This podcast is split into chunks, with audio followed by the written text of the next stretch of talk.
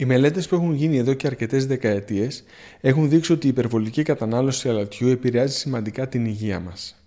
Συγκεκριμένα, φαίνεται ότι το νάτριο, που είναι ένα από τα δύο κύρια ιόντα που αποτελεί το μαγειρικό αλάτι, έχει σαν συνέπεια την αυξημένη αρτηριακή πίεση που με τις δεκαετίες οδηγεί στη αρτηριοσκλήρωση και αυξημένη πιθανότητα εμφάνισης εγκεφαλικών και καρδιακών επεισοδίων.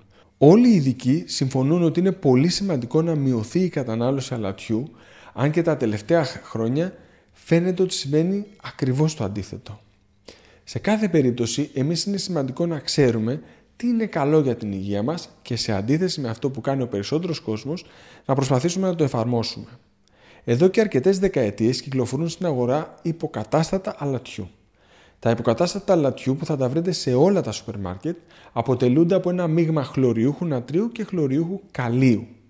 Θα βρείτε μεγάλο εύρος αναλογιών στα μείγματα, καθώς υπάρχουν προϊόντα που περιέχουν μόλις 20% χλωριούχο κάλιο, ενώ θα βρείτε και προϊόντα που αποτελούνται εξ ολοκλήρου από χλωριούχο κάλιο. Συχνά στο γιατρίο μου, τόσο οι ασθενείς μου όσο και οι πελάτες μου με ρωτούν αν αυτά τα, τα υποκατάστατα αλατιού είναι υγιεινά. Η μισή μου απάντηση βασίζεται σε μια μελέτη που δημοσιεύτηκε πρόσφατα που δείχνει ότι αν κάποιος έχει αυξημένη αρτηριακή πίεση, άρα και αυξημένη πιθανότητα να υποστεί εγκεφαλικό, φαίνεται να ωφελείται όταν αντικαθιστά το κανονικό μαγειρικό αλάτι με υποκατάστατο αλατιού που περιέχει λιγότερο νάτριο. Η μελέτη αυτή έγινε στην Κίνα σε περίπου 21.000 ασθενείς που τους χορηγήθηκε υποκατάστατο αλατιού με την οδηγία να το χρησιμοποιούν ελεύθερα αντί για το κανονικό μαγειρικό αλάτι που χρησιμοποιούσαν μέχρι την αρχή της μελέτης. Τα αποτελέσματα της μελέτης δείχνουν ότι τα άτομα που υιοθέτησαν το υποκατάστατο αλατιού εμφάνισαν μειωμένη πιθανότητα καρδιαγγειακών επεισοδίων και εγκεφαλικών. Όμως αυτή δεν είναι όλη η αλήθεια. Η μελέτη έγινε στην Κίνα, σε χωριά, Πράγμα που σημαίνει ότι δεν γίνεται να βιαστούμε και να την υιοθετήσουμε στη δική μας πραγματικότητα. Η σημαντικότερη διαφορά είναι το γεγονός ότι στις χώρες της Δύσης όλο και λιγότερο κόσμος βασίζεται για τη διατροφή του σε φαγητά που φτιάχνει στο σπίτι και όλο και περισσότερο σε φαγητά που παίρνει έτοιμα απ' έξω. Ακόμα και τα φαγητά που καταναλώνει σπίτι έχουν υποστεί κάποια μορφή προετοιμασίας.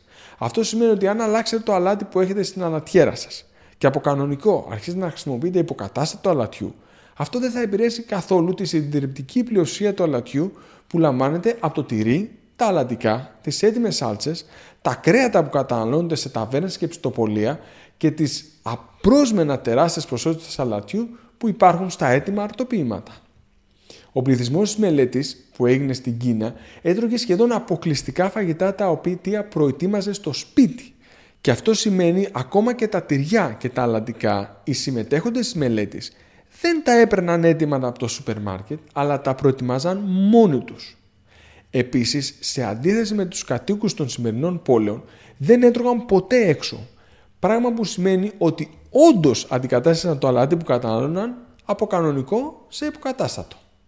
Μήπως αυτό σημαίνει ότι το υποκατάστατο λατιού δεν είναι υγιεινό; Όχι, δεν είπα αυτό φαίνεται ότι το υποκατάστατο λαοτιού όντως είναι υγιεινό και καλό είναι να συζητήσετε την πιθανότητα να αρχίσετε να το χρησιμοποιείτε στην προετοιμασία των φαγητών που τρώτε στο σπίτι σας, αφού πρώτα μιλήσετε με τον γιατρό που σας παρακολουθεί και εγκρίνει αυτή την αλλαγή. Γιατί υπάρχουν παθήσεις που απαγορεύουν την κατανάλωση υποκατάστατου αλατιού.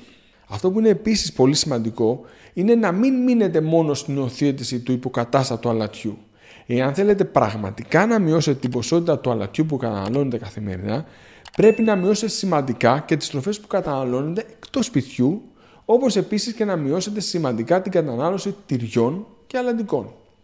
Επίσης, ως επιπρόσθετο μέτρο, μπορείτε να φροντίσετε να αυξήσετε σημαντικά τα φρούτα και τα λαχανικά που έχουν κάλιο σε φυσική μορφή και βοηθούν το σώμα να αποβάλει το περίσσιο νάτριο που προκαλεί βλάβες στα αγγεία του εγκεφάλου και της καρδιάς. Ευχαριστώ πολύ.